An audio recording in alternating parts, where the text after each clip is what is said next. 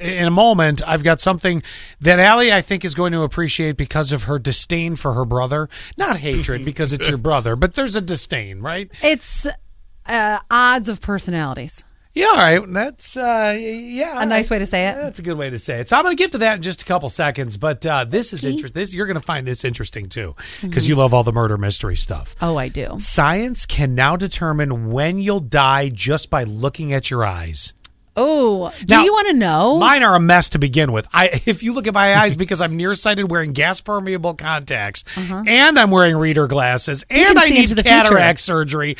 I, I you're should be colorblind. I should be dead.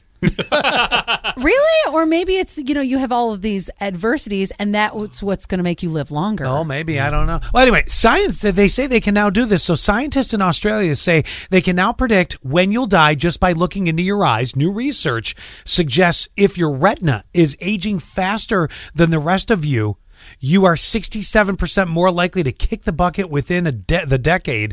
That's because eye tissue shows signs of disease or bad health way before any other symptoms tend to pop up. Isn't that something? Yeah, but I so the last two times I went to the doctors, Better keep an eye on it. my my prescription hadn't changed, so that makes me feel really good about my length of life. You know, I think it's a new question to ask your eye doctor, though. How does the health of my retina look?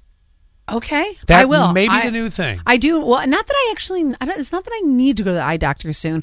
But one of my things that I love is different glasses. I have so many different glasses, and I am one of those people that when I see pictures of people in glasses, I screenshot it. I just did this the other day, and I'm gonna go to my eye doctor and be like, "Find me this. This is This, what please." this is what I want. Mm. I want these big." And Scott hates these, but they're massive and they're dark, and so they look like they're just like the the Are biggest. they- they're frames. just sunglasses? No, no, no. I want like big frames. I can't stand the trend of glasses where it's too big for your face. What? When did that become anywhere near a good look? because I'm not I even have a talking fat attractive. face. I have a fat face, so I need to get. I need to get. All right, I'm with a fat face. That's fine. But there's a certain girl on television. All I want to do is walk up to her and go beep and push up her glasses every time she's on. Are you talking about the like the Urkel glasses?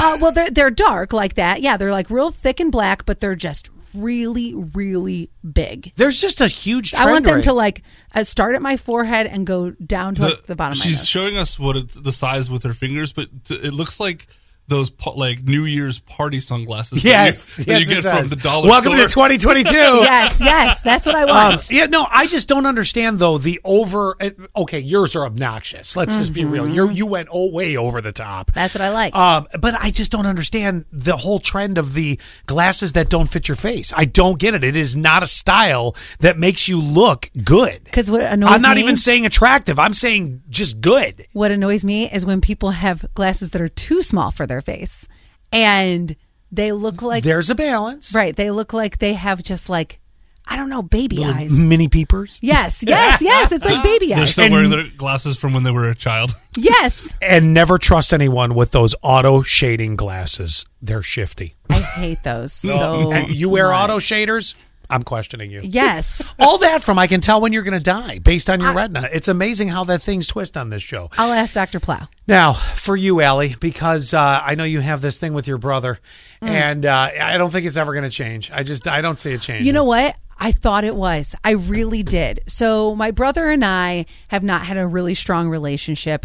It got very That's a phrase. It got very tumultuous. Uh, probably about five years ago into the election and Mm-hmm. things like that.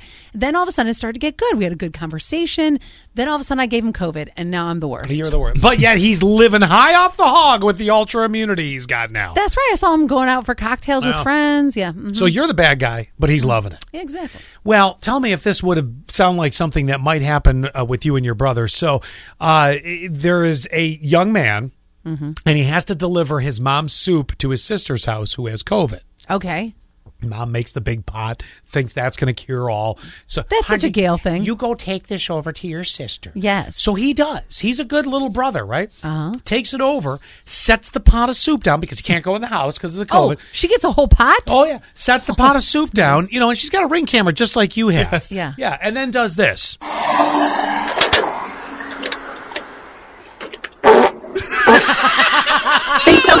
That's what you do. You fart on your sister's soup.